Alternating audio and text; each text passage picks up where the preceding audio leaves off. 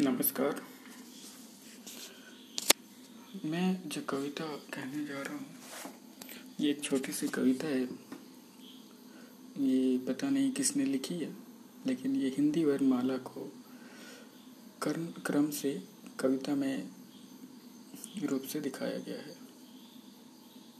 कविता, अचानक आकर मुझसे इठलाता हुआ पंछी बोला ईश्वर ने मानव को तो उत्तम ज्ञान दान से तोला। ऊपर से तुम सब जीवों में ऋष्य, तुल्य अनमोल, एक अकेली जात अनोखी, ऐसी क्या मजबूरी तुमको? ओट रहे होठों की सोखी। और सताकर कमजोरों को अंग तुम्हारा खिल जाता है। आह